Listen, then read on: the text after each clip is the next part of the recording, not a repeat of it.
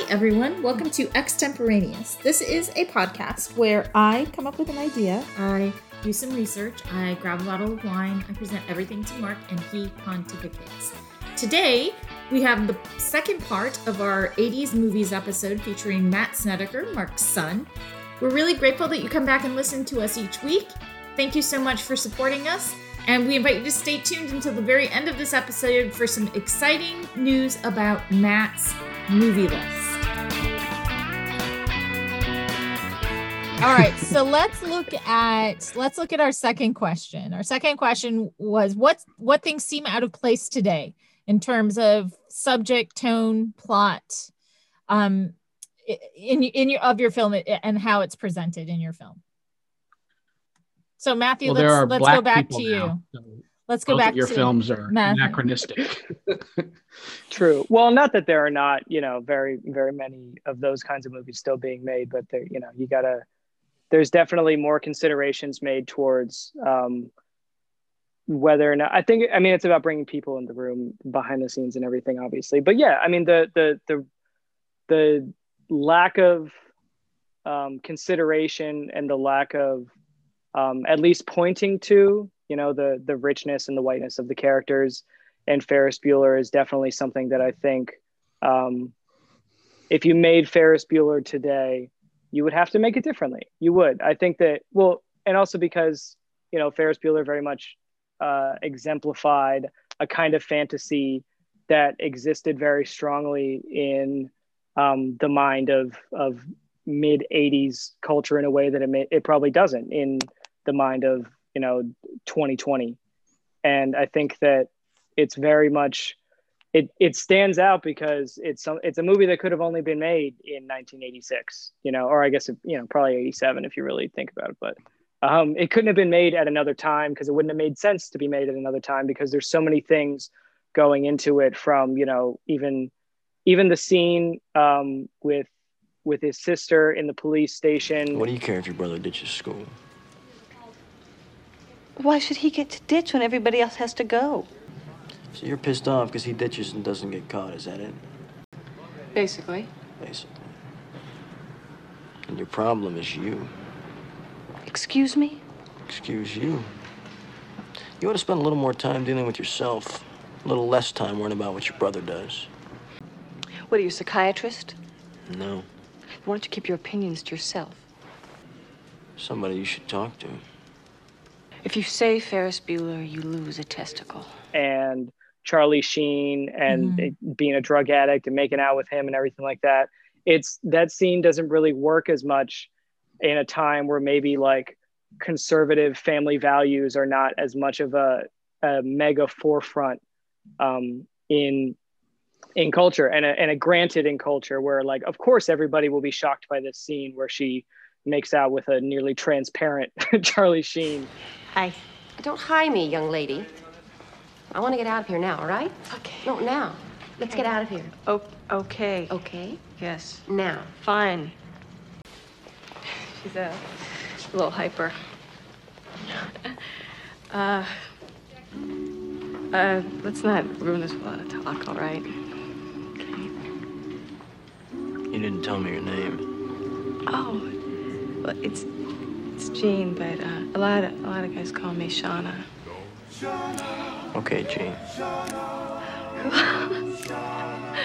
on a bench in the police station, um, because because it's the it's the context of of what's going on around it. Um, I'd be interested to hear what you guys think. Uh, you know, sort of stands out in terms of um, maybe something that's whether whether inappropriate or just you know stands out as supremely you know could have could have only been made at that moment well i think they make fewer movies with uh or at least they try to make fewer movies with uh pedophiles cast as the uh, principal i think for one thing.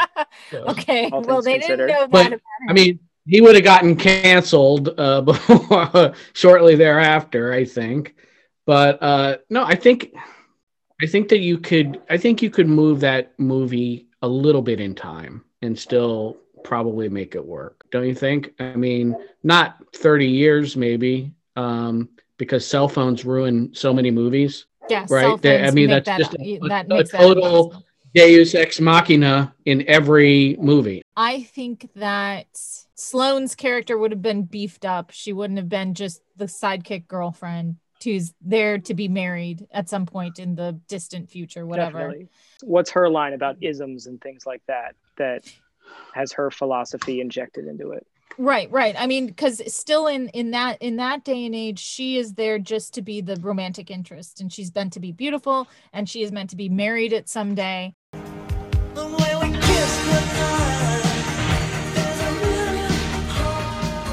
Oh shit. I have to go. I'll play tonight.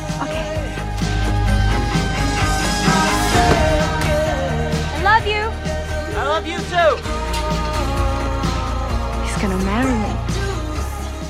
And meanwhile, Ferris is like running through the yards and stopping to look at the girls in the bikini bikinis and introduce himself too. So he's, you know, so so that's kind of not cool. And you don't have Sloane's real viewpoint. It's just all Sloane reflecting Ferris. And and um, so that's one thing. Um, two, I think that some of what Cameron was going through would be handled differently because I think it's speaking to, you know, that Ferris is kind of mocking him. And really, what's going on with Cameron is more of a crisis of identity than just, you know, he's he's not just a hypochondriac. There's something else that's going on there, and I think that that would have that would have been handled differently. Like it would have been more more of a serious, like Well, yeah, and the the the sort of backdrop of of a potentially maybe like I don't know if it's an abusive household, but it's certainly not a functioning one. I'll give you two good reasons why not. My mother and my father. They're married and they hate each other. You've seen them, am I right? So what? Well, it's like that car. He loves the car. He hates his wife. right with with Cameron and his and his parents and everything definitely would have been probably brought more to the forefront because it it could have honestly you know brought more of a as, as if we're going along with the idea that he is the one that goes on the hero's journey and everything like that that's you know that's more backstory for your hero right considered. right exactly. And i think that would have been fleshed out a little bit. But you know i mean i don't know if people appreciate the glib kind of ferris hero sort of that he is. I, maybe they would um they they certainly. They think- certainly appreciate the anti-hero but i don't know that ferris is really an anti-hero he's just like a guy you want to you want to be like him he's cool you want to just like so um so that would be be one thing and then also just the premise is uh because now of course there's you know parents aren't they don't have to come home and check on you they just look at their phones and say you know where Right. where is that you know where is he Yeah. oh his his his his his 360 app is off so he's off doing something so i mean and Yeah. and insta and everything. well everything that would else have they to would have be that would have to there would have to be more contrivance right it would have to be like oh i have like a burner phone that i take with me and i leave this one home with Mhm. the snoring machine on and everything there you go. Right. See, Ma- Matthew's already When Ma- solved your dilemma. Matthew's solving when the mom dilemma FaceTimes, yeah, my my phone's plugged into my computer so that when mom FaceTimes me, it's actually like a video of me yeah. yeah instead of like the recorder at the door Okay. and everything. I have a 3D rendering of myself that'll answer my phone. Exactly. the- That's see, his new this- computer I have a deep- thing. I have a deep fake video that I can show her. You know. answer answer Yes. the question oh. question question I- two to you what's Yeah, I will tell you that Breaking Two would be perfectly at home in today's cinematic world because there are movies being made like it all the time. The Step Up movies, right? Oh yeah, we talked about that. I think maybe while you were gone, but at You There's got Step- served. Come on, Step Up Four is actually kind of a clone of the Breaking Two Electric Boogaloo Yeah, plot. it's There you go. there's derivative. the, it's there's the legacy So right there. So I mean, imagine if you will, you know, Shabba-Doo, right? Talking possibly to Boogaloo Shrimp, and saying, you know, bring it, and then Boogaloo Shrimp going, it's already been brought in. I mean, you could totally see that in you know a, a modern setting here. So um, I and I think honestly, uh, the the uh, same thing with the the little the little acapella singing movies, right? It's the Mhm. same type of thing where it's young adults solve their problems through music and dance, dance right? I mean, It's Well, like West but Side also- Story, but brighter, happier, happier. Yeah. exactly. What about the o- o- like the super racism? I mean, it is like overt racism in that It is. by So the, that the would dad be and that the would fiance, Right. whatever. that you've been doing just wonderful things with these poor little deprived children. Actually, Miracles is having some trouble, Dad. Those people can't stay out of trouble no matter what you do for them. Hey, you're looking at one of those people. Oh, well, Derek didn't mean to be rude. Did you, Derek? Now, I think that culturally, that's a fairly good reflection of what's going on right now. There's definitely that kind of super racism, and we can anybody can pull up a YouTube video and, and watch a MAGA parade or whatever and hear worse racism than that. But you're And right. To be They don't. they are the villains of the movie. Like, I mean, there are Yeah. movies Oh, right. being made today where the villains are racist. They might not Right. be as comically racist. Yeah. It might be more of like a get out thing where it's like, But I think hey, there's other kinds of racism out there, but they're the bad guys. They're supposed Yeah. to be racist. I had them in my notes as the big bad, right? Like uh, you know, the the They- developer they comes up, he's the big bad. So yeah, they are. They're they're definitely the bad guy. And I think Breaking Two's take on racism is going to be more enlightened than most 80s mo- movies, mostly because, you know, all your actors are people of color and it would be awkward to be super racist towards them while you're asking them to make a movie for you. Well, but there's a be lot fair, of racism, like, you know, not blatant, but like real racism in 80s movies, right? I mean, think even John Hughes movies, right? Uh, uh, Long Duck Dong, Yeah. not a very enlightened take on Asian Amer on Asian people, right? No. And the black guy was always, you know, j- shucking and jiving type of stuff, which is horrible, right?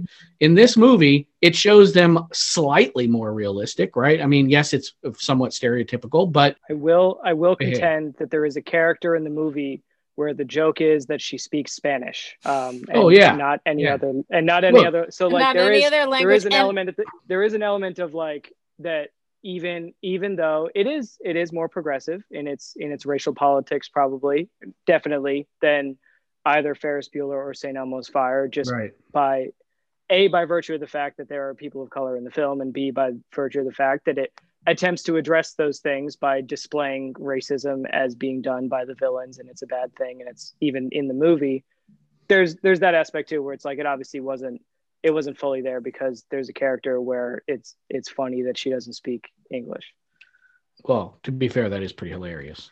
Well, and no, but she also at, at one point she's just like hidden in a closet in the hospital room and then just emerges. Like, that what I was hell? that that felt like it was from like a like a like airplane or something like that. Like it, It felt just like baffled me. like it's I just a thing that happened. I happened. feel like maybe the continuity guy was asleep that day. I don't know what Well, happened, and- but there's like, a lot shit, of we need her in the continuity room. errors. How do we get her in the Yeah. room? Tons. There are tons of continuity errors. Like it's meant to be the I same am and they shocked. Show up in different outfits. It's like crazy. But but the other thing is is that Costume her voice, change. her voice was so badly dubbed. It wasn't even. Uh, it was so bizarre. It wasn't even her I- voice. It was. There was a lot yeah, of I looked that up.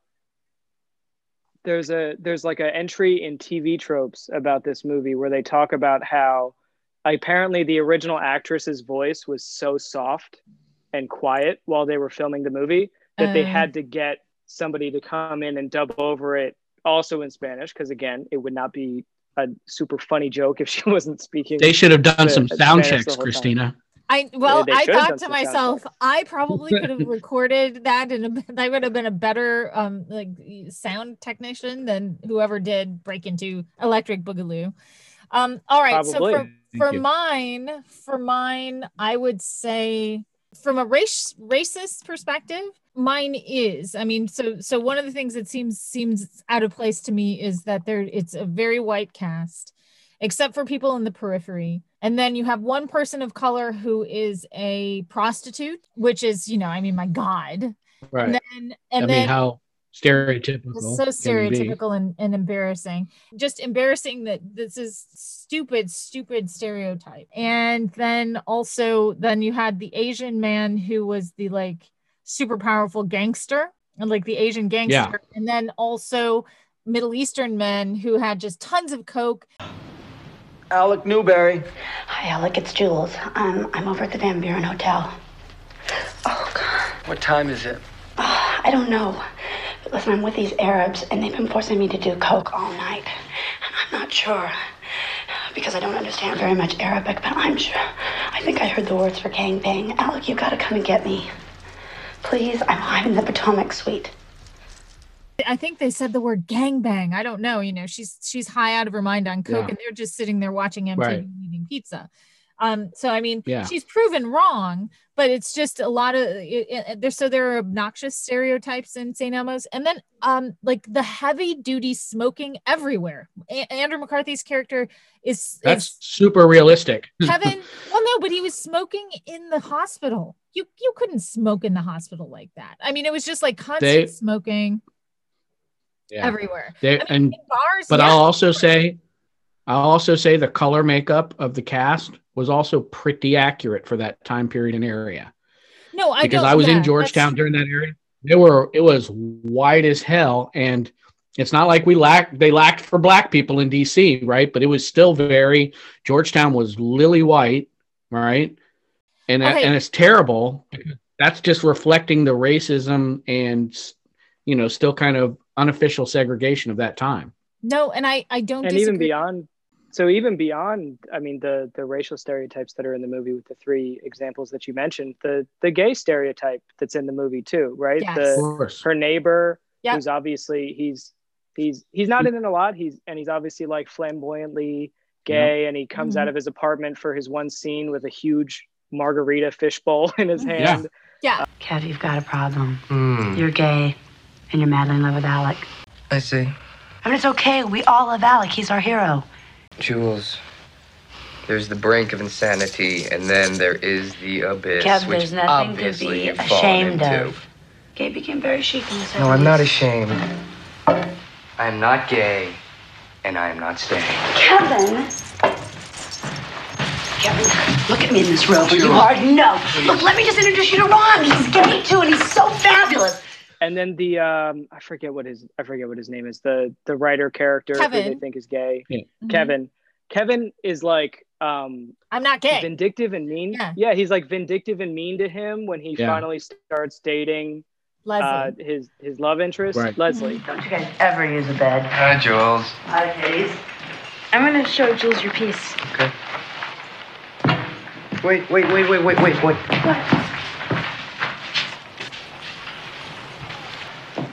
Hi, Ron. Hi. like hey what's going on look at me Yeah. not being gay over here and it's like it's so it's so mean and it's it goes to the thing of like everybody in this movie is like kind of a bad person as much as Oh, it's they like are.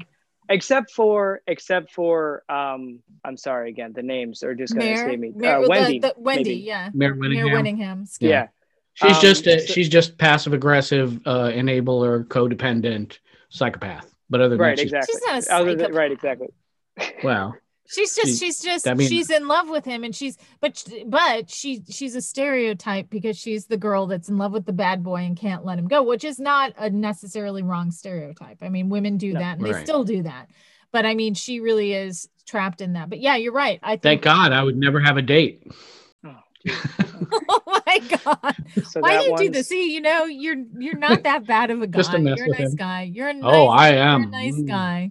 I am Um, devil. and then you know obviously the uh the date rapist is fully uh admonished without Oh, yeah. any real like there's no there's no come to jesus there's no hey we need to talk about this bud before we hang out again you know that one that's sort Yeah, of yeah. you know, swept under the rug and everything um Yeah. again Also the film is obviously it- yeah the film is obviously very purposefully trying to display people with you know character flaws who are making it through that. They're not trying to display you know good people but there are in the same way that breaking two has racism in it that's written into it because the characters are bad people but then also there's a character where it's funny that she speaks spanish.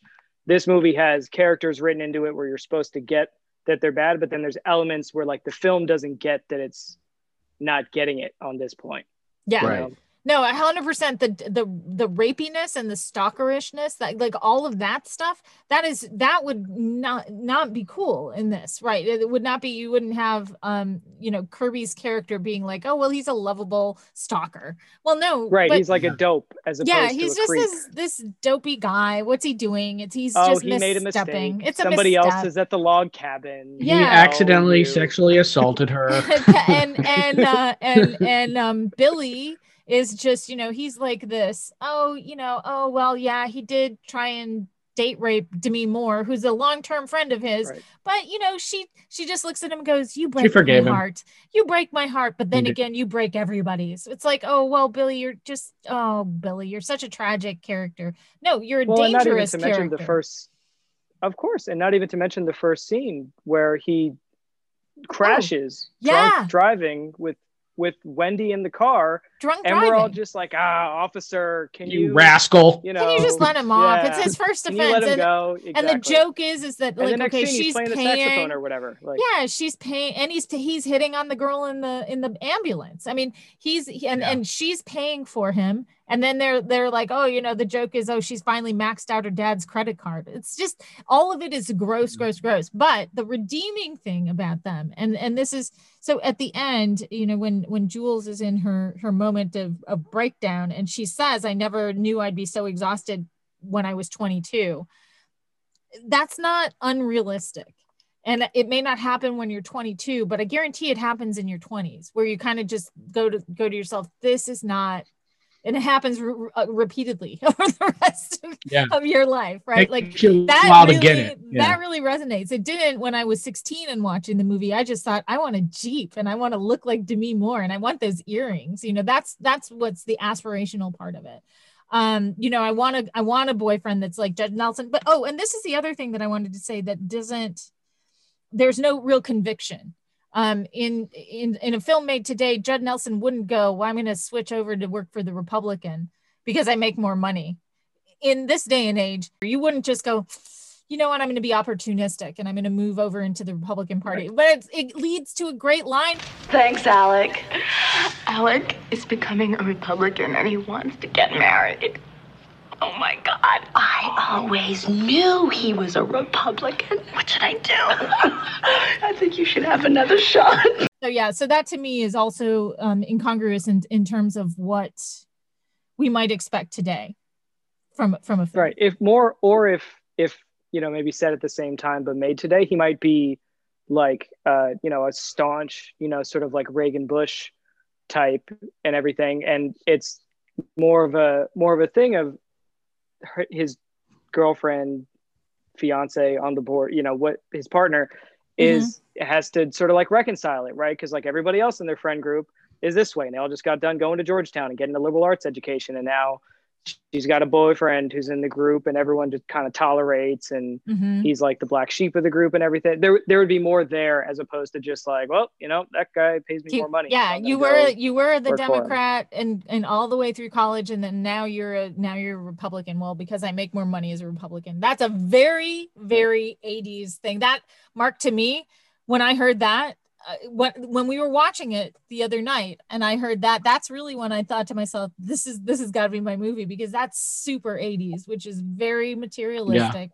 upwardly mobile I can be bought. of course you I, can I will abandon all my principles for enough money. So just so you know. Sure, of course you would.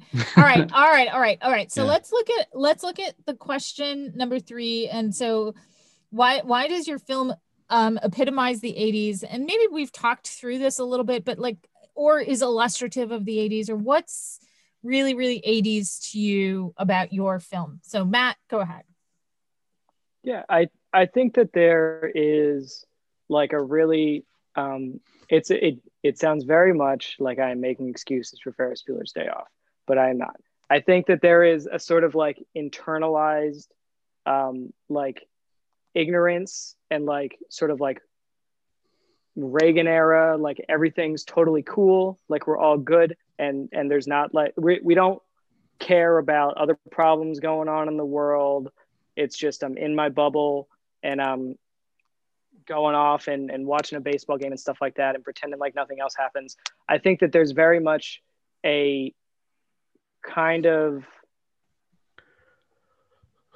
kind of consumerist bliss that happens in Ferris Bueller's Day Off that you it wouldn't really work as well any any other time and which is why I think it's sort of like illustrative of the 80s. I'm obviously the one in the group who uh, was negative 5 when the, when the 80s came to an end.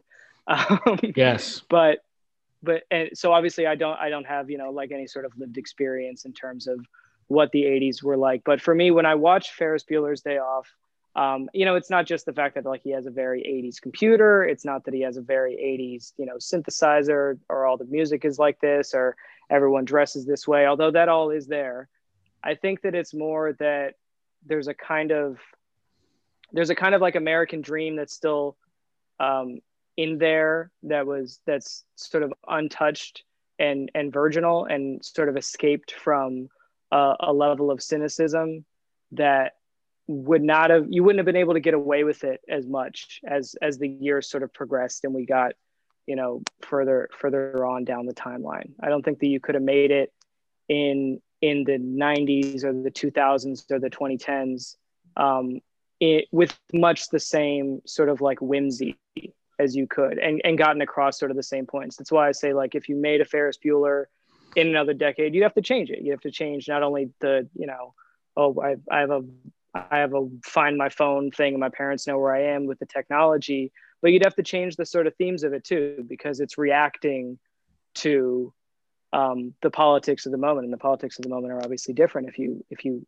march down the timeline 10, 20, 15, 30 years. His biggest problem in his life is he doesn't want to go to high school, right? I mean, that's exactly that's exactly. Yeah, now and- Cameron and obviously has a car, slightly you know? more, yeah, and Cameron obviously has a slightly more complicated life, but you know that's really the big issue is gee, uh, let- I don't want to go to high school today, right? That's the big big problem. Yeah, and Slim Right, and just she knows she's going to get married, and you know, she, so she's fine.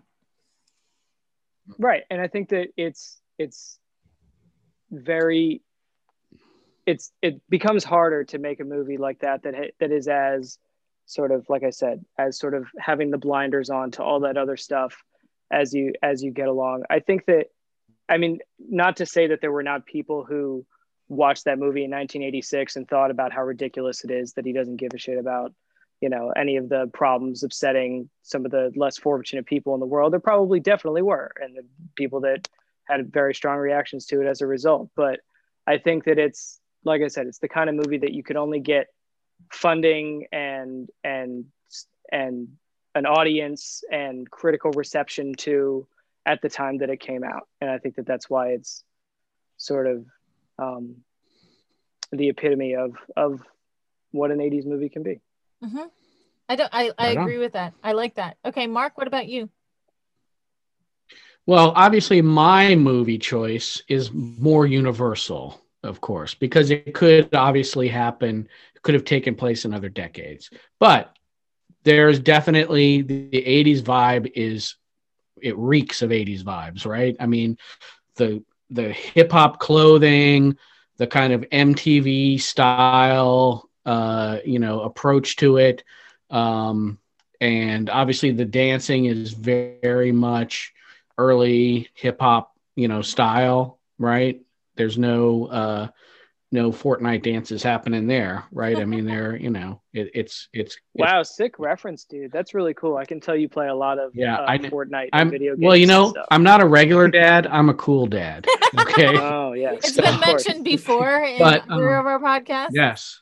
But um and and you did mention kind of the blatant racist enemy which I think would probably be somewhat more nuanced, you know, in today's uh, approach to it. But I I mean I'll say I, it's a very 80s movie. There's a lot 80s about it, but it was also some reaction against the 80s, right? Because they really didn't embrace the consumer culture as much whether it's because of their circumstance or not, you know, but they were fighting against the developer, right? They're fighting against the man. And the 80s was not very much about fighting against the man. The 80s was a lot more about trying to be the man, Mhm. right? That was that was your aspiration is you wanted to get into the system and start, you know, cashing in on the uh uh, on the rising stock market. So, um, but I mean, obviously, you know, if you look at it, I mean, the the music, the dancing is all very dated.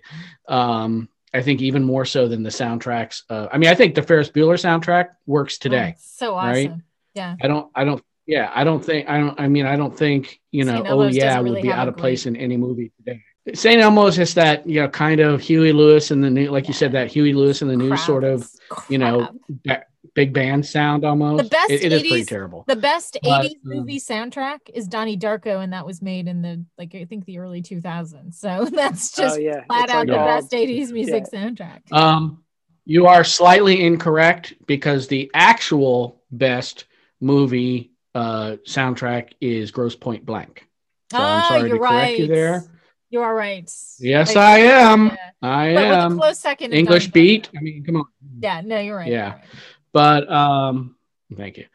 Uh, but uh, so I think I think obviously that dates the movie quite a lot, and you know the hair, for God's sake, you know, And the clothes. um, you know, yeah. I mean, it's you know, you could you you know you you look like uh, you just landed from another planet if you if you look like that in today's in any of today's movies.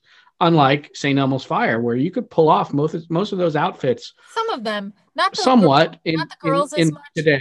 They were they were very early 80s preppy. Um, Sloane's outfit, like Yeah. it was Ferris Bueller's clothes. Oh, Sloan, you could rock you could- today. you could wear those clothes today. But you could Breakin', you could for example have a fringe you you could for example have a fringe jacket if you Ew, wanted. we did it for that Halloween podcast. yes Oh, exactly.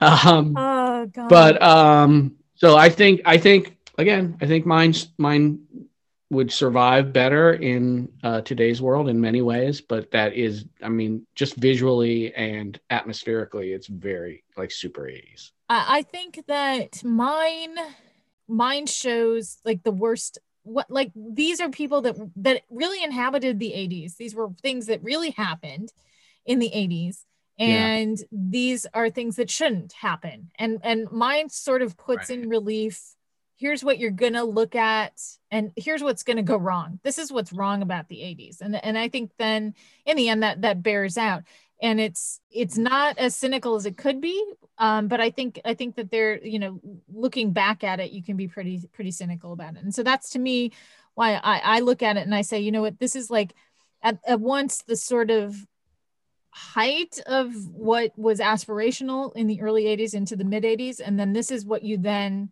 reacted against in the late 80s Yeah. and early 90s you know when when things come crashing down you look back and you go well what the hell were we thinking? All right so um uh what else do we have to say? Is there anything else to say about 80s movies in general or any of our movies in in particular What are what are some of the other ones that you considered to to be for your pick? Uh, I considered uh, Ghostbusters because I think it's the best movie that was made in the '80s, bar none. But it was it didn't really speak to the decade very much, right? It's too fantastical. Are you But saying you're not a you're not a huge fan of Ingmar Bergman's Fanny Och Alexander? well, you know, I did I did uh, briefly consider that one, um, but uh, no. Um, so I considered Ghostbusters. Uh, obviously, you can't think about '80s movies without running through the Hughes films, right? You have to at least think about them. And I think the obvious pick, and I'm glad nobody made it. I think the obvious pick would have been Bref- Breakfast Club. Mm-hmm. I think I that's think- the most on the nose pick, and I definitely considered it. But then I was like, that's so on the nose, and I'm I'm so much edgier than that. Breakfast Club is the quintessential 80s high school culture movie. Yeah. I don't know that it like you don't see you're you're in the high school the whole time with five with five people under the age of well I guess maybe Judd Nelson's character is like 45 but Yeah. five people supposed to be under the age of 18 Yeah. um, you don't see as much of of society as you do in St. Elmo's Fire No. or Breaking Two or or Ferris Bueller No, you're basically the only commentary you really get is don't judge a book by its cover, right? I mean, that's kind of the ultimate message there, It's and it's not movie, very though. tied to that decade. It It's is a, great it's movie. a great movie I agree. but- I mean, but it's it's a great adventure and comedy movie. You know, um, and come in a bit of coming of age. But um, so those are the ones I consider. I considered Less Than Zero. That was one. Mark, you were you not you can vouch for me on that because I said to you it's either going to be Yeah. between St. Elmo's Fire best or Less Than Zero. So Less Than Zero. Yep. Um, if if I wasn't trying to do like full on talking about the 80s as a as a like a cultural moment so a, movie that sort of says this is the 80s in in the movie instead Right. of looking at this is what was interesting or popular or um artistic in the 80s i might have done something like Yeah. um uh out of africa or i Out of might have I might have done um Chariots of Fire, which had neither Yeah. of them had anything to do about with the actual culture of the 80s, No. but had more to do with with again like what people were were finding to be quality in in the 80s. So that Right. that I think that I I might have I might have gone if we were taking a different tone. So but yeah, that's sort of like prestige Yeah. biopic sort of thing was was Yes. obviously like that. Even like going into something like Gandhi. Gandhi, exactly. like- you know, then there are others like a 16 can. I mean, if you're going to do the Hughes ones or or those kinds, teen teen films were really popular. So then there's like um 16 Candles. There's Pretty in Pink, which is another one. Say Anything. A lot of the John Cusack movies were were a little bit like a just a tad bit better. 'cause he's- darker? He's, a great, yeah. They're a little bit darker and a little bit more cynical. He's a great actor.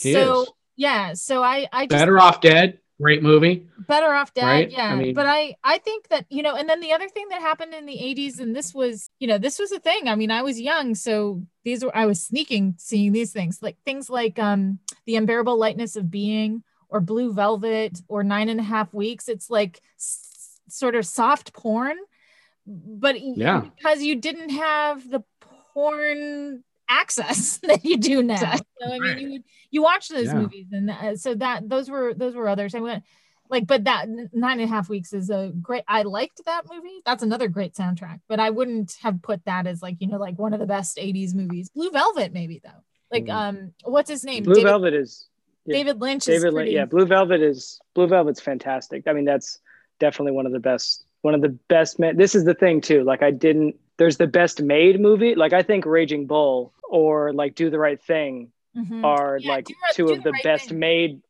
Do the Right Thing is one that I considered. Um, and that and like Back to the Future was another one that I considered, Right. even though obviously Mm-hmm. they spent a lot of time in 1955. I Mhm. think that probably because I I wasn't alive alive in the 80s, I think I go for a lot more of the um like visual, right? Like I mean, in terms of like what I what I I'm seeing it and it and it's in the 80s, right? I wouldn't have picked something as much like like Chariots of Fire just because it's like I don't think of it as much like that because Yeah. it's set in 19 what 1912 or whatever it is. Mhm. But um, I'm I'm interested, Christina. I remember from a past podcast you said that you really enjoy Hannah and her sisters. Was that kind of like a oh we didn't want to have a Woody Allen conversation, or well no i mean woody allen is problematic uh, but i uh, you know we we we we did that and we talked about that in cancel culture which was our first episode and he's Mhm. problematic but i literally one of the best filmmakers that i i can think of and i love Mhm. i love hannah and her sisters i love my favorite is manhattan which is i think in the 70s but i mean he, Yeah. yeah so he's uh he's massive to me just there are some there are some really great films that were made in the 80s that have nothing to do really with the 80s they just they they just are character studies maybe more than than what we're talking about now Yeah, Rather absolutely. And I, decade studies yeah, exactly. And I and I really I really did consider do the right thing, um, just because I mean it's again it's it's incredibly artfully made. It's it's you know I think still as much as I like a lot of Spike Lee movies, I think it's still his masterpiece, um, and obviously incredibly emblematic of uh, a type of um, 80s culture that is not present in in my movie or your movie christina Mhm. but is present um, in in breaking two but again maybe possibly better well done in in do the right thing but i just Slightly. i did yeah i didn't i didn't know that i had as much to i i have a lot to, that i could say forever about do the right thing but i worry i would um not i don't know not not not be the right person to talk about it but i just don't know that i could even suss out all the stuff worth talking about just because of um being so you know not not in that culture of of the people who are portrayed in that movie well But what's Didn't me. Well no but here's here's the thing Matt. but that one is so that one is so it's so deep and it's so important and it's so about course. things that are like very much it's as much as yes, there are very there was a lot of racist real estate practice going on in the 1980s. It- Mhm. Definitely a real problem that Breaking Two is attempting to bring to the silver screen. But but um, it's do the right thing is so i mean it's so uh, relevant to like everything that's happened every single year ever since then and today. You know what i mean? Like yeah, how do you watch that how do you watch that movie and not think of like eric garner? You know what i mean? Right, like it's no. and there's just there's so much there's so much more that i just don't even i wouldn't be able to even scratch the surface on what to talk about with no that movie. uh, you know the thing is is that's real life right? Or realish life right? And, and you're right. It is every year since then. It's every year probably before then um, Mhm. and it was very in your face. And i can remember there were a couple of films you know many of spike lee's films uh, were were they were sort of like wow Breaking Two not to even put it in that same category but kind of was a whitewash. It made it easier for white people who at the time many white people particularly in middle middle america just didn't have the contact with with um, people of color of any color. It was you know so it i mean not to say that there was none at all but that was limited. And and so breaking two is this kind of like ease you into it. It's like you know like well you're a white person you can handle watching this because you'll recognize this. And Right. yes You know there- there's a hinting there's a hinting at an interracial romance Yeah. but they never really consummate that. And it you know you just never know really are they are they together? Are they not? That's kind of like you know it's easing you into it but like Sure. jungle fever or um or, you know like some of some of the other the other films it's more in your face and it's more like okay you you've got to confront this. And we in the 80s we were at that precipice of confronting the things that that white people were thinking wrong about and and and misunderstanding and and and actually um cultivating in a wrong way or propagating in a wrong way. Yeah, So well, I, I- mean, you, you don't you need to look no further than the fact that Spike Lee lost. Uh, he should have won 700 Oscars that year, but the fact that he 100%. lost, he loses the Oscar to Driving Miss Daisy is like yeah America wasn't ready for that movie. You Yeah. know what I mean? Like Wow. it's and, and maybe to say the maybe if least. you're gonna if you're yeah maybe if you're gonna cheat him out of the Oscar, maybe don't give it to Driving Miss Daisy. well, and also don't give it to the irony is yeah and don't give It's- it to Driving Miss Daisy Part Two, Electric Boogaloo. You know, 20 Well, years later or yeah, 30 years I- later at, I in Green Book. yeah right yeah. right exactly So, Christina, on the point you were making about how Breaking Two, Electric Boogaloo, uh, helped helped kind of feed a, a, a slightly safer version of that culture to make it a little bit more palatable for Mhm. the the white audience. I feel like it's kind of the equivalent of Walk This Way with Run DMC, right? Because hip hop was not accessible on, on the whole to white America, right? I mean, you know, I had heard Rapper's Delight before, but I mean, I didn't know anything about Kurtis Blow or Grandmaster Flash at that time. I mean, it just wasn't, you know, in my consciousness. But having them do this, you know, this cover and duet with Aerosmith had a pretty big impact on music at that point. They it really it really catapulted uh, Run DMC Mhm. into more mainstream stardom and uh, kind of made hip hop, you know, kind of a thing in you know rap, especially obviously, but uh, made it a quite kind of a thing for you know white kids. It made it more accessible. you know what uh, really made rap accessible Vanilla Ice. no 86 the beastie boys Oh wow, but you yeah, know? but they were I still mean, yeah. no but true but they were they were they were they were hooked up with run dmc Yeah. but but the my point there is is that yeah as much as run dmc was an entree and and look look at look at breaking two they're all dressed like michael jackson so Yeah. so and michael jackson is pretty easy for white white folks to like and um um so so it's just this uh, it's just this kind of like easing easing in that right Yeah. now seems silly and and offensive. And i don't i'm not i you know i'm not i'm not super comfortable with with it because it just goes to prove that it's there's some real problems. And and i well because i uh well just to i think over time we've just seen more and more examples and maybe they've they've happened but they weren't in the headlines and everything but more and more examples of where that that whitewash thing that like you know br- breaks through the barrier and, and becomes popular being the thing that also denies somebody else like actually become like the the person who invented a thing or really trailblazed something becoming as popular as they could be. Perfect example. Kendrick Lamar releases uh, one of the one of the best hip hop albums of all time, one of my favorite albums of all time, Good Kid, Mad City, in 2012. Uh, another album gets released that year called The Heist by Macklemore and Ryan Lewis, Mhm. and The Heist by Macklemore and Ryan Lewis, which I think is a fine album, wins the Oscar or not the Oscar, sorry, the Grammy for best rap album over Kendrick Lamar's Good Kid, Mad City. And it's, it's an example like that where yes, Macklemore might have gotten you know people into uh, a genre that they would have not otherwise been into, and maybe they listened to Macklemore and then they listened to J Cole and then they listened to you know something further down the rabbit hole and they get super into hip hop and that's awesome. But Kendrick Lamar should have a Grammy for Good Kid, Mad City at the very Mhm. least in the hip hop category. You know what I Mhm. mean? I think that that's maybe the thing that makes us makes that uh, sort of more commercial exchange feel more acidic as time as time goes on but maybe was necessary in 1980 whatever where it's like we either don't have the conversation or we have the conversation and it's easier to make them have the conversation if you give it to them like this you know Yeah. a spoonful of sugar makes the medicine go down at the end of the day Yeah, no, I mean, I, I, I get it, but in, in, in, you know, 35 years on, you kind of go, you're not wrong in the time. And, and, and Right. I'm, I admit, I agree. I think that, you know, it had to happen that way in the time. 35 years down the road, it's a shame that it had to happen that way. Mm-hmm. All right. So any, anything else we want to chat to before we No, I'm wrap up fucking and do our, do our social media? Matthew, do you have anything you want to say?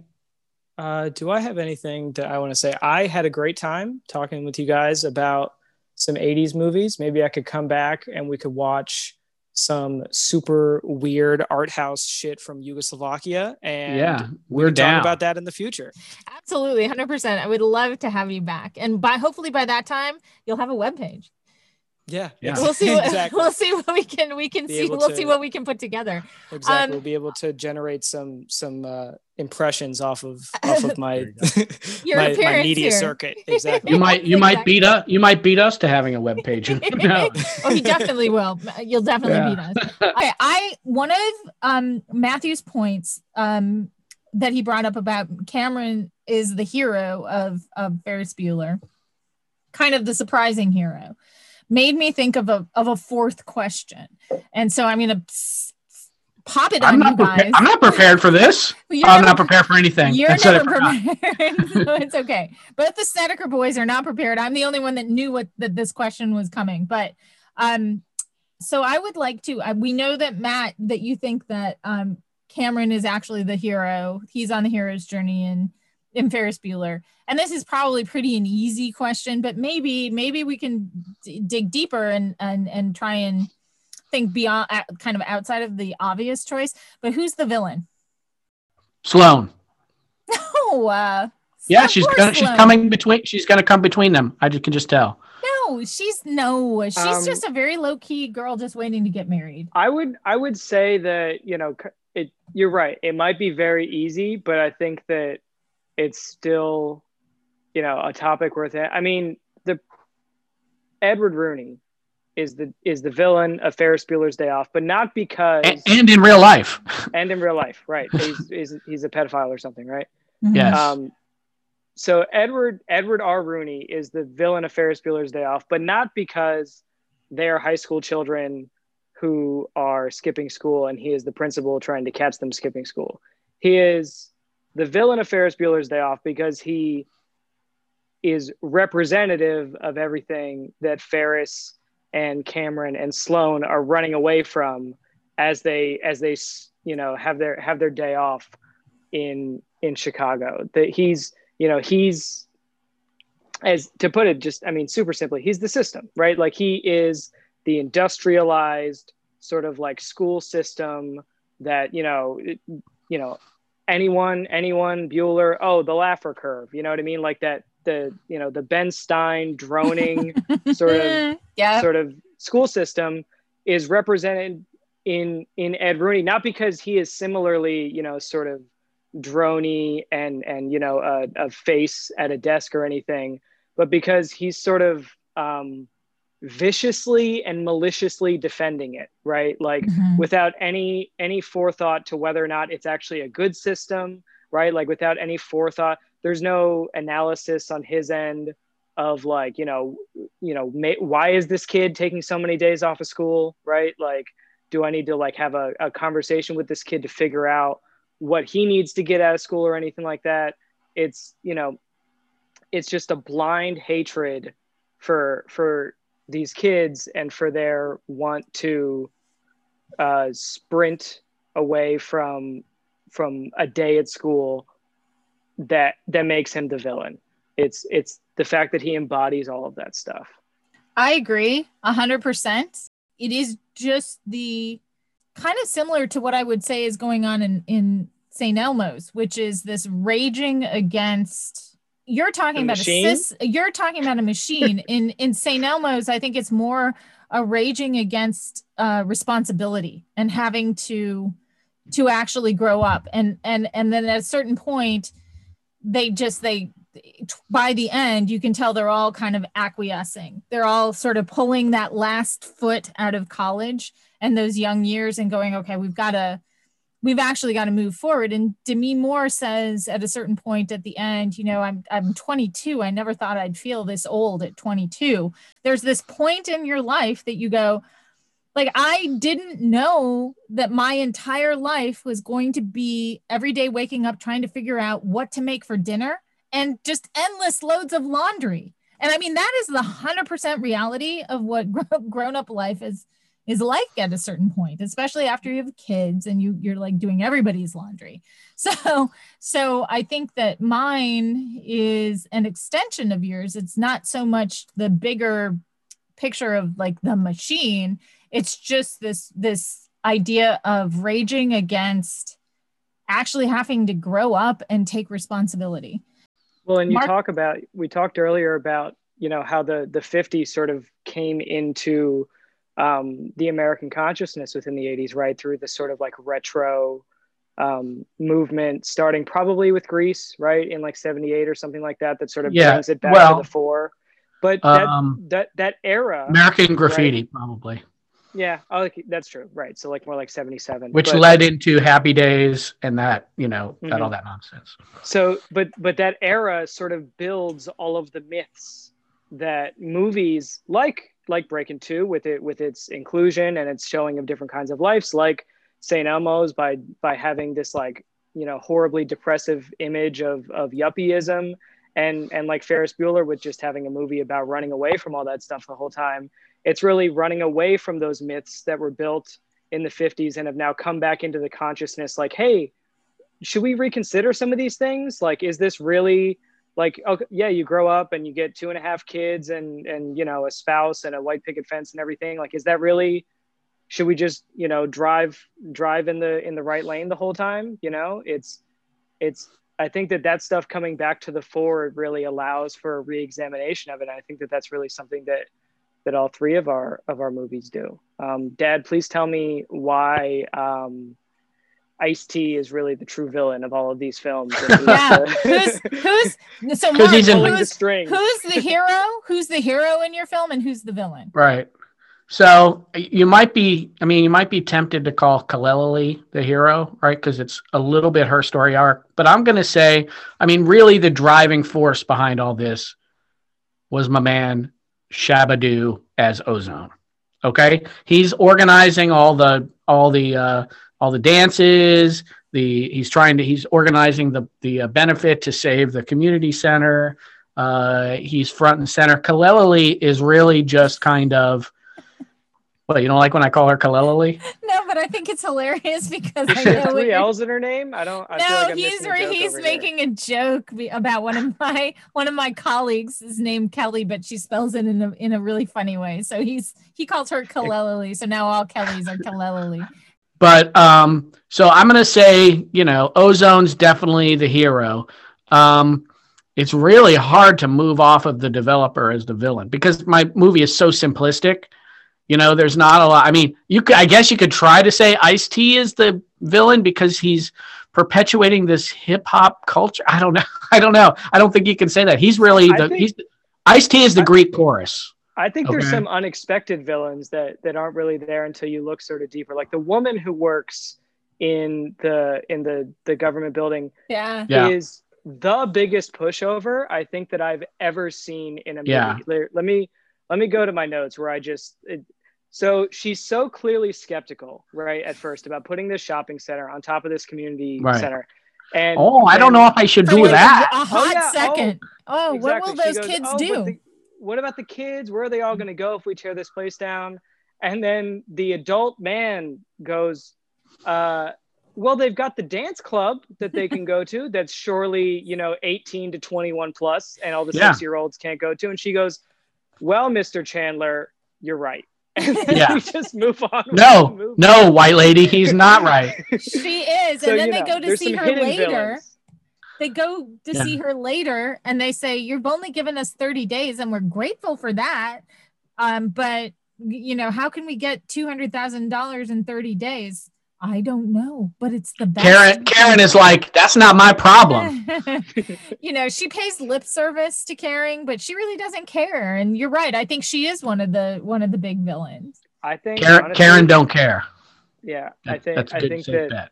it's fair to say that that she's really meant to be emblematic of of the white moderate that um, we've been warned about for years from you know civil rights leaders like Martin Luther King and everything. I think that that's very clearly baked into this film, and Mhm. why I'm sure uh, you're going to continue to argue for the rest of this conversation that it is the definitive film of the 80s. Yes, thank you for adding that point to my already uh, bristling arsenal. All right. So um I'm hard pressed to find a hero in my movie. Um, Um, Demi, no, no, because she's she still, makes the biggest transition. She's reconciled with her uh, step monster, right? And that really represents her, you know, uh, character arc, I think. And she's, you know, stopped uh, faking that she has a job, and maybe she doesn't quite put so much coke up her nose. But I mean, she I think has she a had. come to Jesus, right? But Yeah. I think that she's still in early days. I think probably the one who, if I have to choose one, well, You do. There's there's kind of two. One is a very very minor character, um, but she makes a choice and she sticks to it, which is Felice, who is um, Billy's wife. And she finally Yeah. says, I'm done with you and your bullshit. I'm going to move Right. on with this guy.